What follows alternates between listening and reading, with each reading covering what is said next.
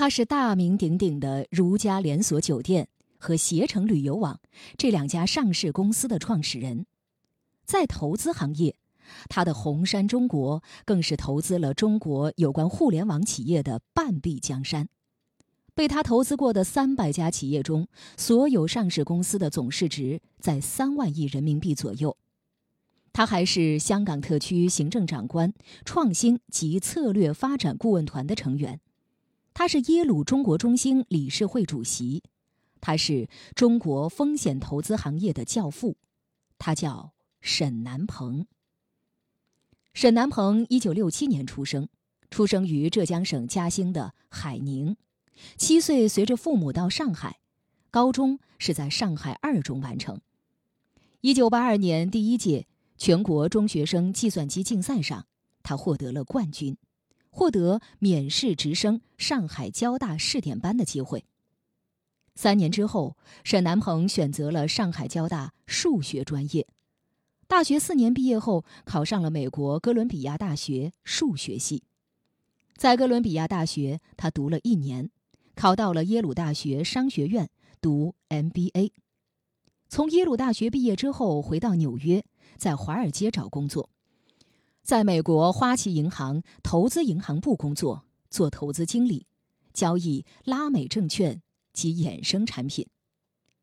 一九九四年，沈南鹏回国，加入了雷曼兄弟亚洲公司，去了香港，工作是寻找中国企业做收购兼并或是上市。三年后，沈南鹏跳槽到德意志银行，出任中国资本市场主管。一九九八年底，三十二岁的沈南鹏做到德意志银行董事总经理。一九九九年，沈南鹏离开德意志银行创业，创办了携程网。携程网初始创业的团队中，沈南鹏是董事长，季琦任总裁，梁建章任首席执行官。范敏任执行副总裁。刚开始，四个人将携程定位为卖机票，在上海虹桥机场砸进去一百多万。三个月之后，发现携程干不过机票代理公司，又转为卖旅行团、卖门票，发现都不灵，最后做了酒店预订。携程网刚开始通过线下广告拉动网站流量，还是非常艰难。在上海晚报等媒体上砸下二十多万，带来的流量寥寥无几。当时网民只对搜狐、网易、新浪三大门户感兴趣。梁建章建议建立地推团队，采取地推加客服的空地对接模式，由地推人员在机场、地铁口发携程的会员卡片，用户致电携程客服，最后由坐席代表在电话中。完成整个订票过程。两百万创业资金很快就用光了，大的投行看不上携程的小生意，后来融到 IDG 五十万美元，并被 IDG 推荐给了软银中国。软银中国的石明春问沈南鹏：“能不能用简单的几句话描述一下你公司的商业模式和发展空间？”当时，沈南鹏、梁建章回答了三点：第一，美国有非常好的成功例子；第二，中国没有这样的服务；第三，随着中国市场的发展，中国经济的发展，人们会有这样的需求。石明春认可，并且汇报给日本的孙正义，软银中国同意投资。并拉来美国兰花基金和香港晨星集团等五家投资公司，一共投了四百五十万美元。有了钱之后，沈南鹏先在上海搞定最大的传统订房中心现代运通，又跑到北京收购了搞散客票务排名第一的海岸航空。此后，携程的业务量飞快上升。二零零二年底，携程的业务量上升到每月二十万间房，客服坐席达到三百席，携程员工达到五千多人。此后，携程引入了六西格玛标准，实行精细化管理，来电十秒接通率达到百分之一百，客户非常满意率达到百分之九十五。携程在网络订房、在线订票市场一下子脱颖而出。沈南鹏对 B to C 的商业模式加深了理解，包括如何获取客户、如何留住客户，对组织架构和业务流程加强了重视。在携程，两张图画的最多，就是组织架构图和业务流程图。沈南鹏在携程客户反馈的投诉信息中，捕捉到了另外一个灵感：为什么携程总是提供三星、四星的高档酒店？难道就没有既干净、舒适又价廉的酒店吗？他想起自己在美国留学，经常周六出去玩，住汽车酒店、青年酒店，干净又便宜。是否能够在国内也搞经济型酒店呢？沈南鹏到上海、北京等地一了解，发现这样的酒店还真难找。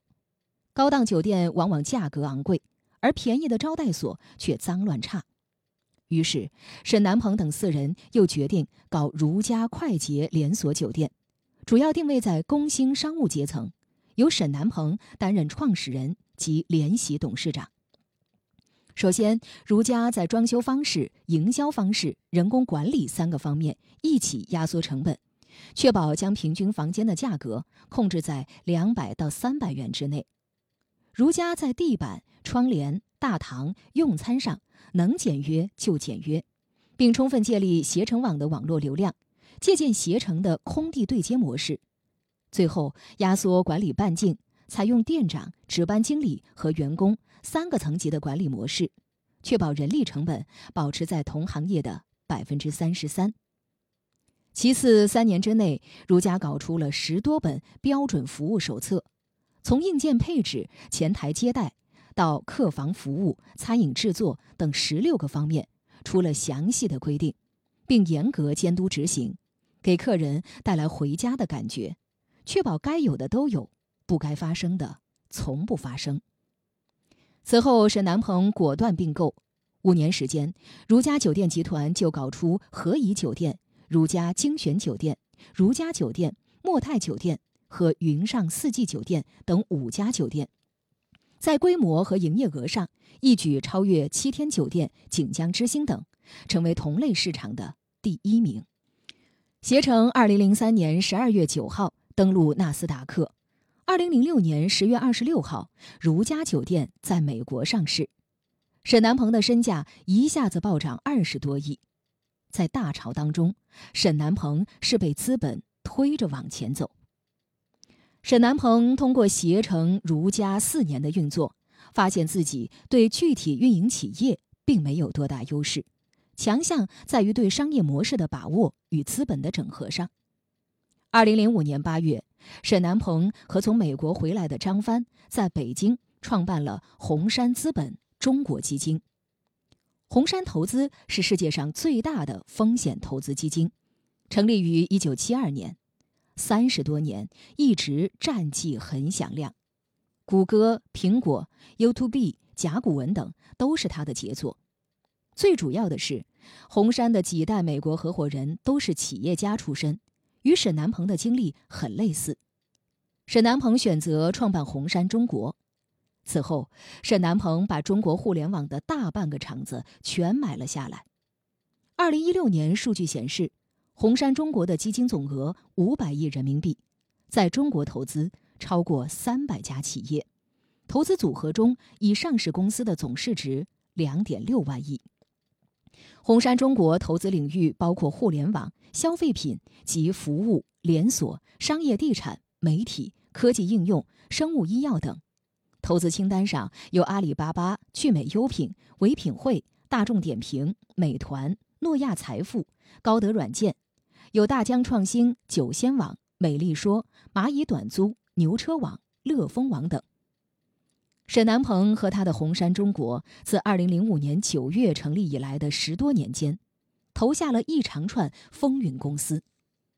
八年的投行生涯让沈南鹏非常懂得判断哪些公司可能得到资本市场认可，而五年的创业经验又让他善于筛选合适的创业队伍。不过，沈南鹏也有走眼的时候。首先是2008年错过了京东。